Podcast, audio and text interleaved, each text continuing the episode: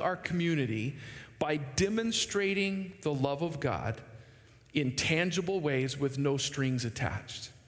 And that's core, it's core to how we want to love our community. We want to demonstrate. How many of you know it's not enough to say, I love you? You have to demonstrate.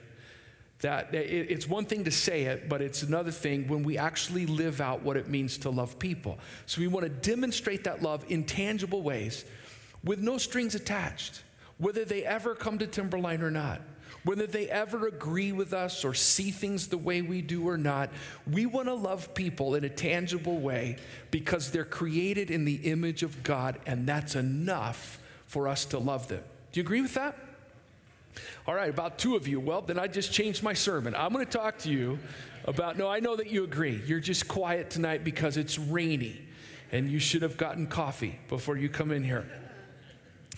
Well, really, this ministry is about pursuing the least, the lost, the forgotten, and the poor to, to show them how passionately God loves them and, and how He wants to touch them. Um, and there's really no limit to what can happen in, in our community because we serve a big and awesome God. God's called us to be a part of this. So there's construction teams and repair teams that go into houses. There's a moving ministry. Coming up this Christmas season is something we call the bridge. We've been doing this for uh, about three years now. And basically, the bridge is just a gigantic Christmas party for low income families that aren't able to celebrate Christmas like a lot of people are able to celebrate it. And so we just come together for a big party. We have a meal, there's entertainment, there's gifts for the children, um, and it's just a way to love people with no strings attached. And so, if you have an interest in getting more involved with Serve 6.8, there's some folks at a table out in the mall that would love to talk with you, connect with you, some things that are coming up um, uh, in, in the real near future uh, are a new ministry uh, called the 6.8 Prayer Team.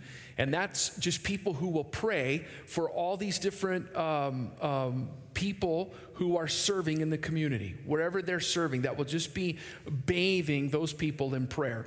Um, you can find out more information, sign up for that out at the table in the mall. There's also a team that's going to help a, a single lady who needs assistance moving this Saturday you can sign up to help her move out at this table in the mall. And then, if you just want to get on an email list where you are made aware of opportunities, and there are weekly opportunities for you to demonstrate the love of God in tangible ways with no strings attached. You can sign up, get on that email list, and they'll shoot you out emails, and you will have more opportunities to serve than you know what to do with, okay? And so I hope that you'll do that. The, the whole idea, Serve 6.8, 6.8 comes from two kind of core uh, passages of scripture in the Old Testament. Micah 6 8 says, O people, the Lord has told you what is good. And this is what he requires of you to do what is right, to love mercy, and to walk humbly with your God. Isaiah 6, chapter 6, verse 8 says, Then I heard the Lord asking, Whom shall I send as a messenger to this people? Who will go for us? And I said, Here am I, send me. All right, and so I hope that you'll check that out and get involved and let God use your life to make a difference in the lives of other people. All right? Well, we talked about fall, and uh, I'm enjoying fall. There are three things that I love, but well, there's a lot of things I love about fall. I love the colors changing, and it's like peak right now. It's about to end, so if you and it maybe this rain just knocked all the leaves off. So if you haven't seen it, too bad for you. But I hope that you got to see it. It is amazing that we live so close to so much spectacular beauty, isn't it? You know, there's people all over the world that spend a lot of money to vacation where we can get to in about 30 minutes. That's where we live. It's a great, great thing. And so I love that about fall, but there's three things that always come to mind when I think of fall pumpkin spice lattes. Told you about my affection for those. Christmas is near. You realize it's less than three months away. Just letting you know. And I hope that makes you as happy as it makes me. The third thing is football season is here. I love football, but I got to be honest with you. I am growing weary with the NFL. And it's not even because of replacement refs. How many of you are just weary because of that? And how many of you saw the Monday Night Football game? Okay. How many of you are Packer fans? Okay. We'll pray. How many of you are Seahawk fans and you didn't see anything wrong with that game whatsoever? Okay. It's not even the refs. What I'm growing weary with with the NFL is the way that players are celebrating after they make a play. Do you think it's gotten worse? Some of you do not watch football and you're thinking, I did not come out in the rain to hear you talk about football. Well, you're going to have to just live with this for just a minute because I have a point, okay? It is crazy how players are celebrating after they make a play. That's, that's not always that great of a play. Now, here's my idea if you are paid $5 million a year to catch a football, and then you actually catch the football when it's thrown right into your hands, you have not done anything extraordinary that would call for a silly dance. Are you with me on this? Okay, now, now to be fair, if you jump up in the air and someone hits your legs, at the same time someone hits your head and you fly upside down through the air and upside down suspended in air you reach out one hand and you catch a football that might merit a little dance okay? But if you just do what you're paid to do, I'm not sure it calls for a dance. I uh, was watching a game about a week ago, and a guy, they handed off the football, and the guy ran, and when he got to the line, a guy on the other team tackled him, which is what he's paid a lot of money to do. And after that tackle, he did this all sorts of, however they do the dance. I'm the best, you're a loser, all the stuff that they do. The score was 23 to 0. They were losing. And this guy's, no, we're the best. Sorry for the Packer fans. That's their inside joke. I, am not sure, but I think this guy doesn't really understand the object of the game. It's actually to score more points than the other team when the game ends. But he was celebrating because he got a tackle. Right? But, but that's the world we live in, isn't it? That's the culture we live in. We live in a culture, Pastor Jerry talked about it last weekend, that is bent on self promoting. We are a culture that is about strength, it's about power, it's about self promotion. Um, and, and it's in a lot of different aspects of our world. How many of you have just thoroughly enjoyed all of the political commercials on television? Hasn't that been a treat? That makes you want to watch replacement refs in the NFL, doesn't it? I mean, wouldn't you just love it if a candidate would come on television and just say something like, My name is, you know, John Doe, whoever. I'm running for office. Here's who I am. Here's what I stand for. The truth is, I have some strengths and I have some weaknesses. The truth also is that my opponent has some strengths and some weaknesses. And, and you have to make a decision based on, on your values and your ideology between the two of us, but you need to understand that, that I'm not perfect. And I've made a lot of mistakes in my life, and I'll probably make some more if you elect me. And I also need to tell you that I have blind spots. I know it. And so I'm going to, if you elect me, I'm going to need a strong team that's going to come around me. And I need people that are going to tell me the truth, that are going to push back on me, that are going to think differently than I do. And I'm going to need some people that, um, you know, will, will balance out where I'm weak because I have weaknesses and, and they need people who are going to be strong because that's what's going to make the best decision. Wouldn't you just love to hear that? Now, we probably won't ever hear that because they probably wouldn't get elected because we live in a culture where we don't want to see weakness in our leaders. We, we have a low tolerance for vulnerability when it comes to our leaders. And so we, we get political campaigns, and I don't care which side of the aisle, we get political campaigns where promises are made that there's no intent whatsoever to actually keep them because it's impossible to keep a lot of the promises that are made.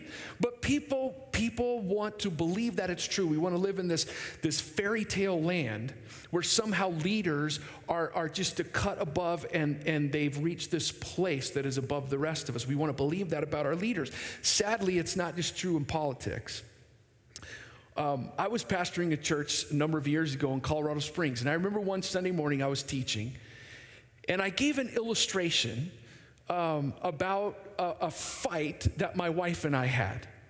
I shared that in, in my sermon. Now, it wasn't a physical fight, but it wasn't a discussion either. You know, you know what I'm saying? That's like the Christian word. We had a discussion. No, we, we had it out. And I shared this illustration. I didn't give any details about the fight. I don't remember what I was talking about. I didn't give any details, and I had my wife's permission before I talked about this whole ordeal. It was just to illustrate a point. Well, I, I remember about a week and a half after that, a lady made an appointment to come in to talk to me about some things that she felt were wrong with the church and specifically were wrong with me. And at the top of her list was she said to me, People do not want a pastor that has fights with his wife. You should never share from the pulpit that you had a fight with your wife because you need to be the example to people. And I thought to myself, the example you want me to be is a fairy tale. I mean, it's just, it's just not real. And I know some of you are thinking, did you have a fight recently? Because I don't know if I can here and listen to you talk because that's what we want to see in leaders. And, and we create this picture that's just not accurate. You know, if you read study about pastors, if you read surveys that are done, one of the primary reasons that pastors burn out and become fried is because often people put expectations on their lives that are impossible to ever live up to. Now, I'm grateful, hugely grateful for this church because this church loves its pastors like no church I've ever been a part of. This is an amazing place to be. But by and large, if you look at stats across the country, that's largely why pastors burn out. Because there's, there's this thing that says we don't want leaders, especially in the church world, to, to be real people. And, and if, if, they're, if they do have an occasional fight with their wife, don't tell us because we don't want to know the truth about that. And here's the weird thing to me we all know that all of creation is broken. I mean, we know that, right? We understand that it's broken. That includes each and every single one of us. But so often we insist on pretending that we're not, that we're not really broken. And unfortunately, the church may be second only to politics where this pretending becomes so, so real and so true in our lives. And I know some of you might say, but we're Christians now, so that, that's not relevant to us, right? We were broken, but now that Jesus is in our lives, we're not broken anymore. And I would just say, really? Is that your experience? Because it sure isn't my experience. I mean, I know when I look at my own life, my experience is that I still don't have all the answers. I still have blind spots in my life that sometimes I, I just I don't see at all until someone helps point them out. I have weaknesses and tendencies that I have to constantly pay attention to in my life. Those just didn't go away. Sometimes I, I'm just flat out self centered. Sometimes my motives aren't pure. Sometimes even the good things that I do, I recognize there, there's a motivation in there that's really about promoting me. Sometimes I hurt deep down inside, and I'm not even sure why. Sometimes I'm angry, and I can't even articulate why it is. And I could go on and on and fill the rest of our time with where I'm weak. And the truth is, if we're, if we're honest, all of us can relate to the reality of the brokenness of our world. We don't have to look any further than ourselves. And so, we're in this series uh, that we've called emotionally healthy spirituality. Two weeks ago, Pastor Dick talked to us about getting beneath the surface, and he used this great picture, and the picture was of an iceberg. And, and an iceberg, you can only see like 10% that sticks above the water. 90% of the iceberg is actually under the water. And, and he talked about how that's kind of how we are too. Like 10% of us is above the water, above the surface, what people see, but the bulk of who we are is actually beneath the surface. And the interesting thing is that we get we spend so much time and so much energy and even money on that 10% that everyone can see, our image. We live in an image-driven culture. And sometimes we completely neglect the bulk of who we are that's below the surface. So, Pastor Dick talked to us about that. And then last week, Brent talked to us about the fact that if we're going to really dig deep down below the surface, we have to, somewhere in that mix, we have to get to, to uh, our, our past, our history our family of origin. He used the illustration of the country song. I was so proud of Pastor Brent for using a country song analogy. the house that built me. And, and, and, it's really a song about that, about the, the way I was brought up served to shape me and influence me. And it created a certain way of thinking in me. My thinking, I know, has been shaped by the way I grew up. There's some of my thinking I know that I'm not even fully aware of that has been shaped by the way that, that I grew up. And we don't always realize how much it influences us. Look at Ephesians chapter 4 and verse 22. If you want to follow along on the screen, you can do that. Ephesians chapter 4 and verse 22. Paul writes this He says, You were taught with regard to your former way of life to put off the old self, which is being corrupted by its deceitful desires, to be made new in the attitude of your minds, and to put on the new self created to be like God in true righteousness and holiness. So, what's Paul telling us? He's telling us that our minds are not just computers that process data. Our minds don't just contain knowledge, we actually have a mindset. In other words, we have a way of thinking, and that way of thinking is broken. There is brokenness to our way of thinking. And the answer for that broken way of thinking, Paul says in Romans chapter 12, is that we be transformed by the renewing of our minds. That our minds be renewed. And that creates transformation in our lives. So as we dig deep beneath the surface, and we look deep into our past and how we've been shaped, no matter who we are, we begin to find that there is brokenness there. Now, the thesis of this whole series is that it is impossible to be spiritually mature while remaining emotionally immature. That that is impossible.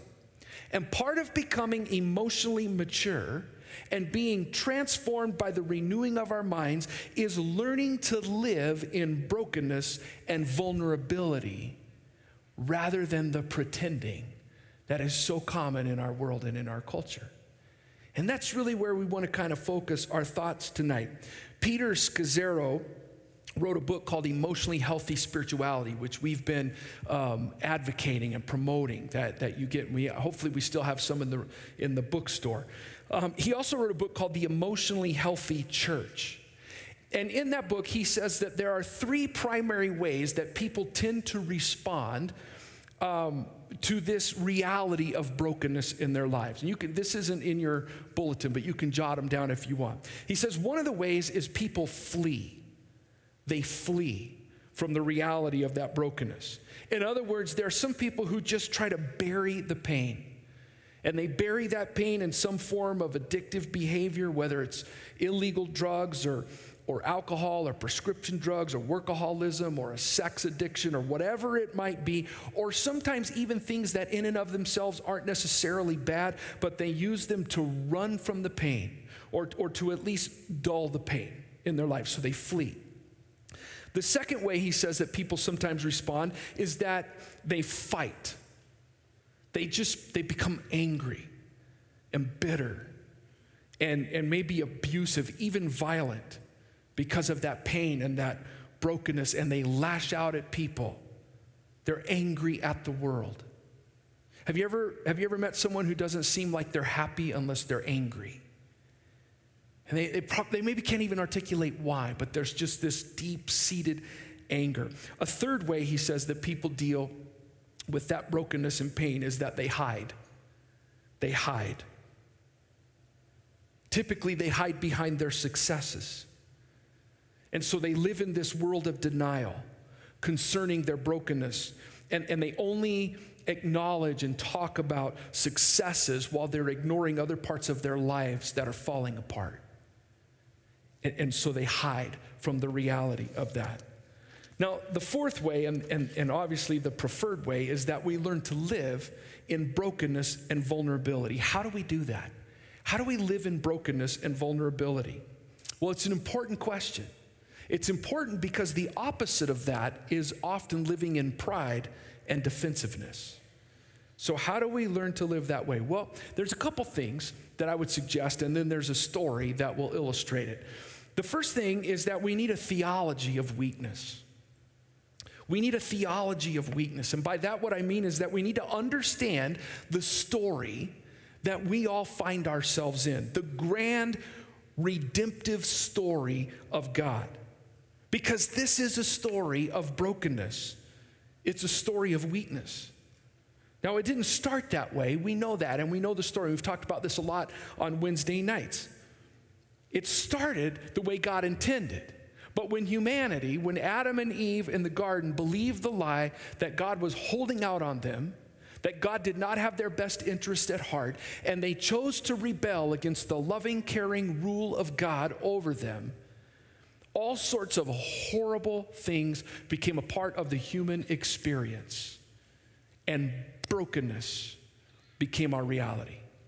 Separation, brokenness, everything became broken broken lives, broken relationships, broken creation. Because of man's willful decision to rebel against the loving, caring rule of God over him, everything became broken. But that's not the whole story, right? Thank God that's not the whole story. The story continues, and in the midst of our brokenness, that is 100% our fault, a result of our choice God pursues us relentlessly through Jesus. He pursues us to redeem the story, to redeem the brokenness in our lives. And He begins piecing us together, piecing together that brokenness to make us new. He begins, he begins in us on earth as it is in heaven, what we've been singing about. That's what God does. But make no mistake about it, when we think about the kingdom of God, his loving rule and his reign, his kingdom is both now and not yet. And as long as there is an aspect of his kingdom that is not yet, we will live in the reality of brokenness. This is not then. We are not what we will be. Aren't you glad about that? Uh, you have to be glad about that.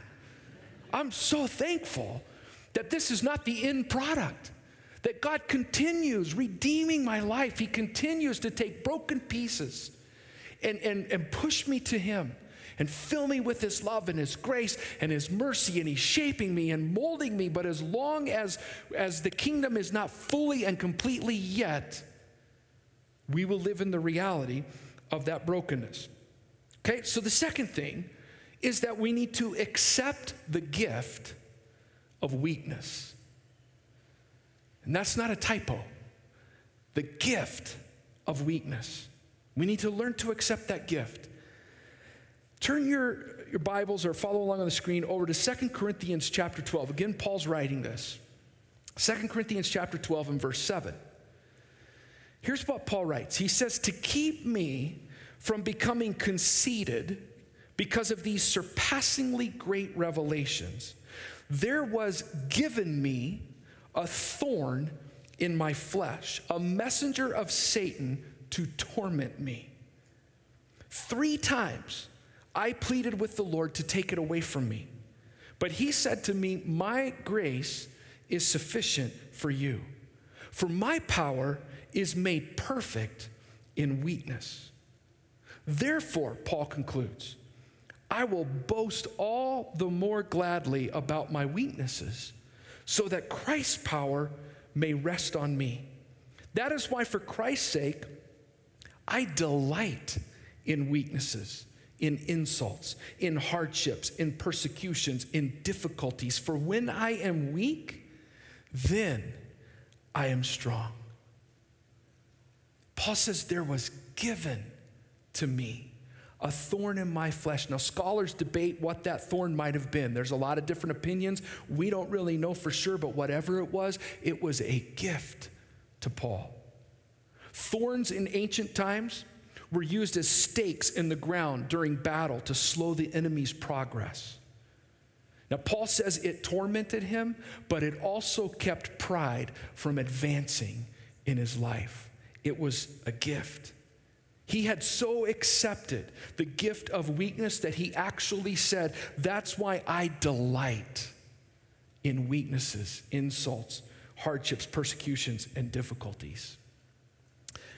That same book, uh, Emotionally Healthy Church, Peter Scazzero says this. Listen to this quote. He says, Our world treats weakness and failure as terminal. It says you are a loser. But God says, this is a universal human experience cutting across all ages, cultures, races, and social classes. It is my specially, it is my gift specially crafted for you so you can lead out of weakness and brokenness, not your own strength and power. My understanding, Peter Scazzero says, was that God wanted to heal my brokenness and vulnerabilities completely. Few consider brokenness as God's design and will for our lives. And I would say that's very true in the American church that we would consider weakness to be a gift and God's design for our lives. The gift of weakness, the reason it's a gift is because it pushes us to dependence. It pushes us to dependence. Our culture values self sufficiency. We don't want to see cracks in our leaders. We don't want to see vulnerability. We don't want to know about weaknesses. But in the kingdom of God, it's all about dependence upon God and interdependence upon each other. That's why Paul uses the analogy in describing the church of a human body. Because our body, the parts of our body, are dependent, they're interdependent upon one another to function. And Paul says that's kind of what we are. Jesus is the head, and we're the body. And so the ear can't say to the eye, because I'm not an eye, I'm not part of the body. We're interdependent upon each other and all completely dependent upon Him. That's how God designed for His kingdom to be. And that's who He's called. He's called us to be. Now, living in brokenness and vulnerability doesn't mean that we just become content with dysfunction and we write it off, as I've heard so many times by different people throughout the years, by just saying, well, that's just the way I am. That's not what it means to live in brokenness. It also doesn't mean to be crushed and become paralyzed because you're crushed by the past or, or by the pain. Living in brokenness and vulnerability means putting ourselves at Jesus' feet and acknowledging that we can't do it ourselves, that we are not smart enough, we are not gifted enough, we are not talented enough, we are broken, and we need to be rescued daily. Paul says, In Him I live and move and have my being. It's only in Him that I live.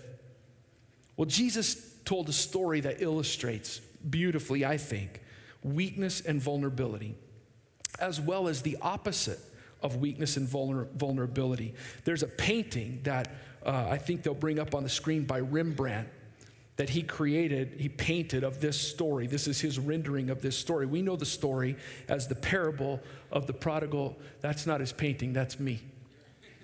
He didn't paint that. I'm not sure if we have it. Maybe we don't have it. If we don't, that's okay. We know the story, right? You're familiar with the story. There's, there's, a father who has two sons. The younger son comes to his dad and asks for his inheritance. Now, we don't quite get that in our culture. This is not the younger son coming to dad saying, Dad, I think it's time for me to get out on my own. And it would help me if you could like pay rent for an apartment, get me started, maybe give me a car, maybe down payment on a house. It's not that. There's a very wealthy father. In that culture, what it meant was the younger son was coming to dad, and, and basically what he was saying to dad was, I am eager for you to die, and I want to live now as though you were already dead. That's what it meant to ask for the inheritance before the father had died. Amazingly, the father gives him the inheritance. And the, if you read the story, you know the story, Luke chapter 15. The son goes out and he blows every penny. This is a lot of money, wealth. So this is a lot of money that was given this inheritance. He blows all of it on, on what Luke 15 describes as wild living.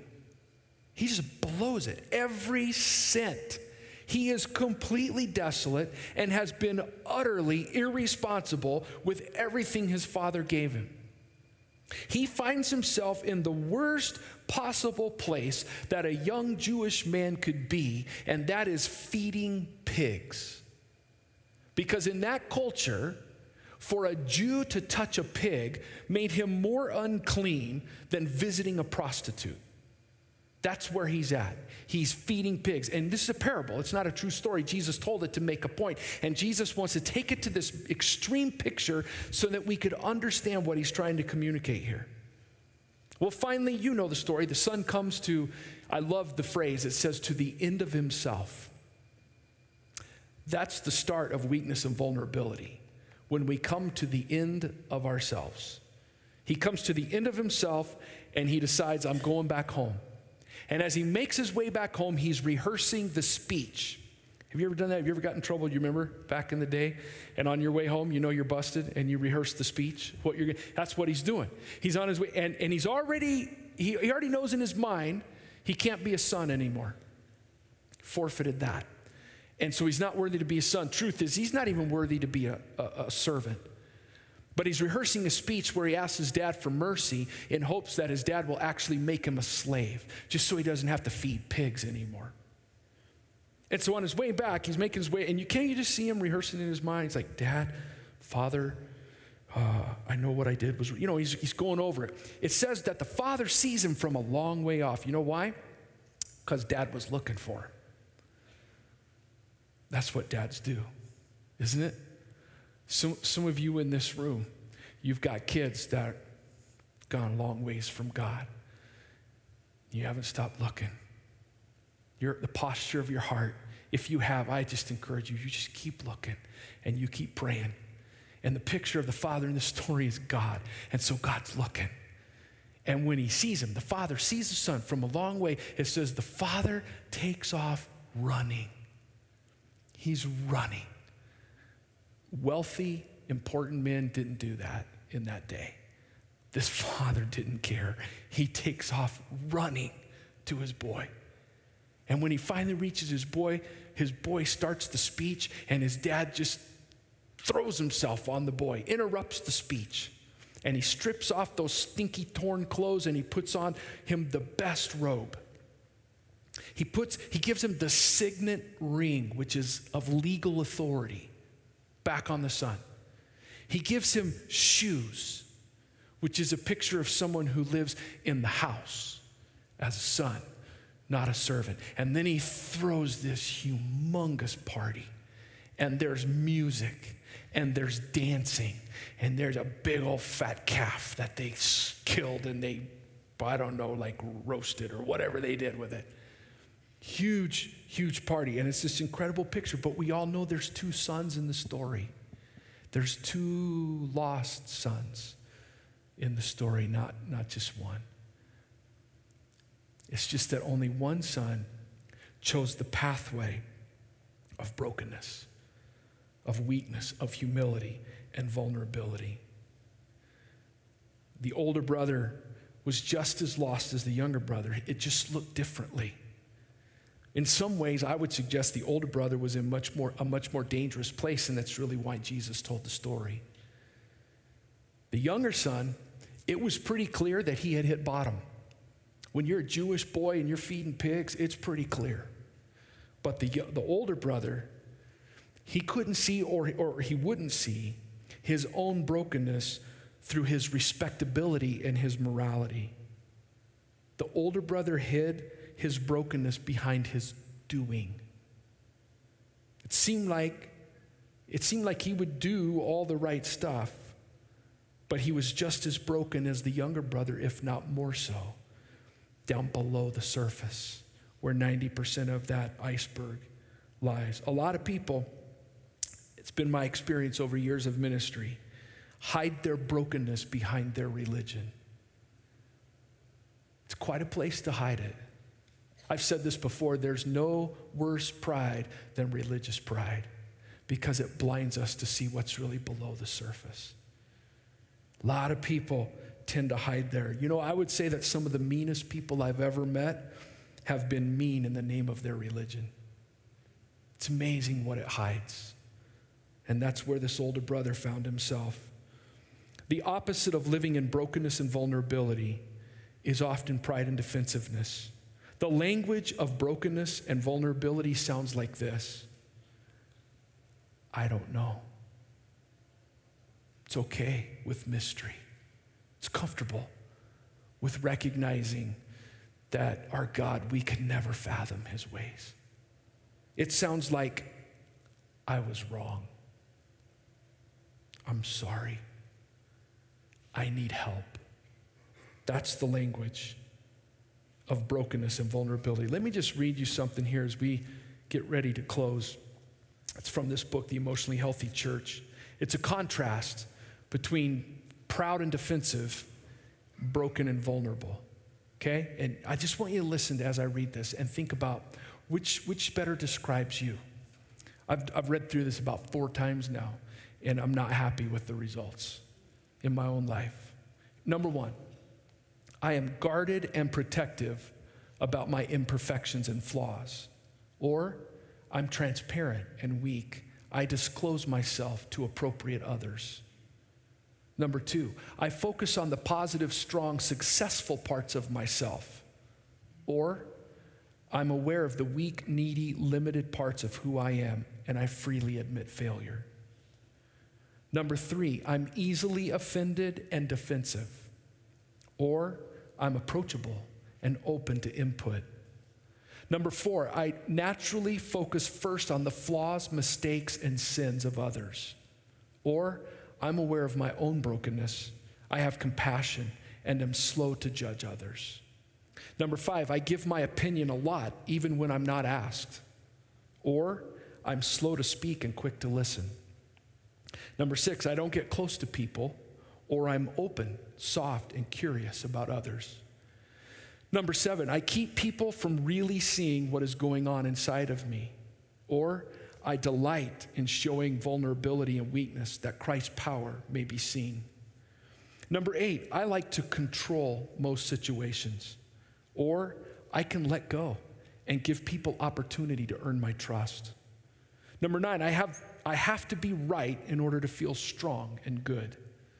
Or I understand that God's strength reveals itself in admitting mistakes, weaknesses, and statements like, I was wrong. Number 10, I blame others. Or I take responsibility for myself and speak mostly in the I, not the you or they. Number 11, I often hold grudges and rarely ask forgiveness. Or I don't hold people in debt to me and I'm able to ask others for forgiveness when needed. Number 12, when I'm offended, I write people off. Or when I'm offended, I ask questions to explore what happened. No, number 13, I deny, avoid, or withdraw from painful realities. Or I honestly look at the truth underneath the surface, even when it hurts. Number 14, I give answers and explanations to those in pain, hoping to fix or change them. Or I am present with people in their pain and I'm comfortable with mystery and with saying, I don't know. Almost done. Number 15, I have to prove I'm right when I'm, when I'm wronged, or I can let things go. Number 16, I am demanding, or I assert myself respectfully and kindly. Number 17, I'm highly conscious and concerned about how others perceive me, or I'm more aware of God and others than the impression I'm making. And finally, I see people as resources to be used, or I see people as gifts to be loved and enjoyed. Now, I don't know about you, but there were too many for me that ended up in the first column and not the last column. And so, as we begin to prepare our hearts to receive communion here in just a few moments, Ultimately, our desire for this series is that we would be shaped more and more into a likeness of Jesus. Jesus set the example for living in brokenness and vulnerability. God decides to become one of us, become flesh. And how does he choose to do that? He's born into poverty to a young woman who gives birth in a stable and lays him in a manger because that's all they have. He never traveled very far from his hometown. He was misunderstood by even his closest followers. And in the end, he's convicted in an illegal trial and sentenced to die by a spineless Roman leader in the most gruesome, painful way imaginable. And knowing all that light ahead, we get a picture of Jesus in the Garden of Gethsemane with his sweat falling like drops of blood, where he prays, Father, if there's any way this cup could pass from me, yet not my will, but yours be done. He's arrested in the dark and abandoned by his closest friends, and hanging on a cross, gasping for air, he cries, My God, my God, why have you forsaken me? Pretty broken and vulnerable for God, wouldn't you say? The writer of Hebrews sums it up like this. It's not on the screen, but he says, For we do not have a high priest who is unable to sympathize with our weaknesses, but we have one who has been tempted in every way, just as we are, yet was without sin. Let us then approach the throne of grace with confidence so that we may receive mercy and find grace to help us in our time of need. I want us to pray before I have the ushers come. Will you bow your heads with me? Father, I just pray that you would help us all to peel away the veneer and to dig deep below the surface into that 90%. And to resolve that we will live in brokenness and vulnerability. That for some of us, we will stop pretending. We'll stop fighting. We'll stop running away. We'll stop hiding. We'll come to a place where we recognize that it's in our brokenness, it's in our weakness, that you actually become our power and our strength. We will allow our brokenness to drive us to our knees to you. We confess our dependence upon you. We need to be rescued no matter who we are. And for some in this room, they've put on an image that they've got it all together, and no one would ever guess the depth of brokenness in their life. I pray that tonight, God, they would just get real. You know it, you see it anyway, that they would get real with you. And that they would surrender all that they are even those corners of their lives that they've tried to keep from you, that they would surrender it all. And that God, through our weakness, you would be strong. That you would work in us and through us in a way that there's no question who gets the credit and the glory at the end of the day. Lord, we repent of pride, defensiveness, arrogance, and we turn to you. Be our strength, we pray. Thank you for the example you set in offering your life for us.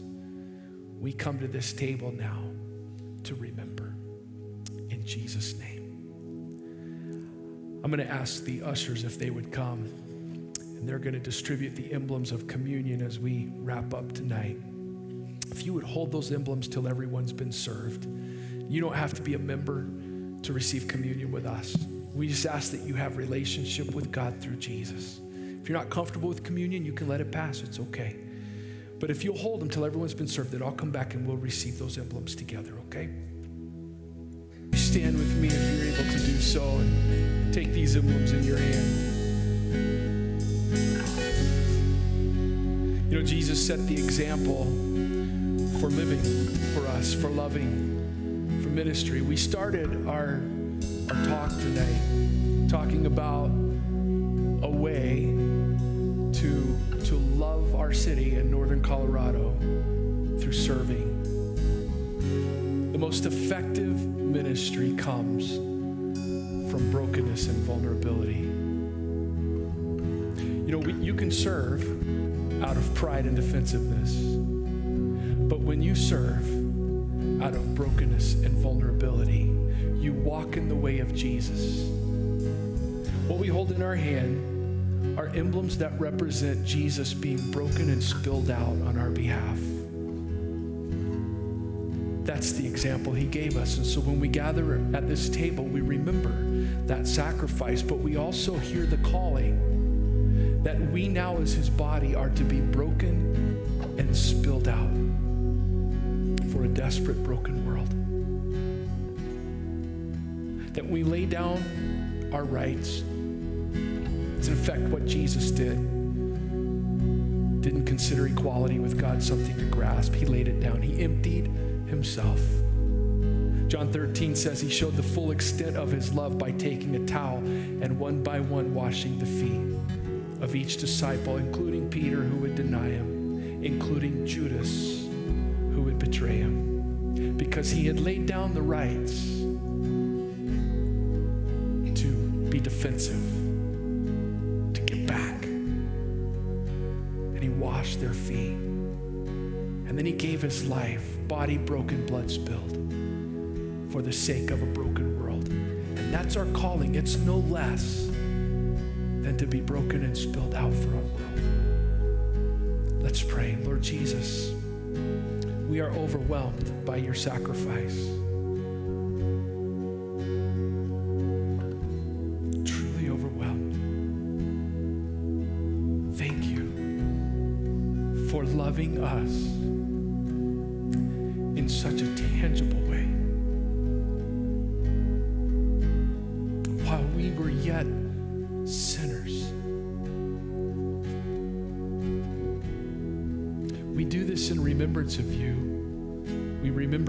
Body broken and your blood shed.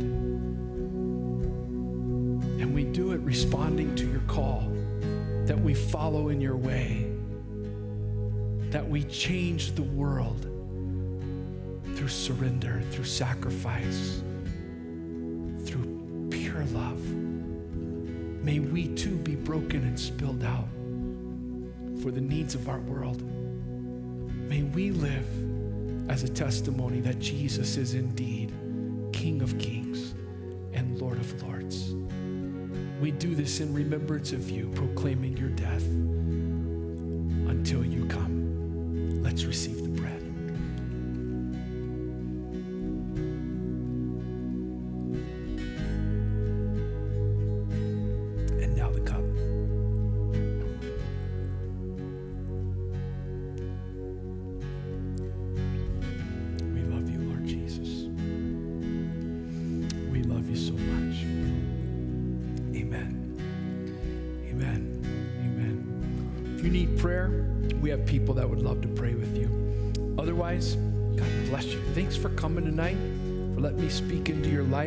And uh, let's continue in this series. I, I tell you what, our pastoral team's going through this book.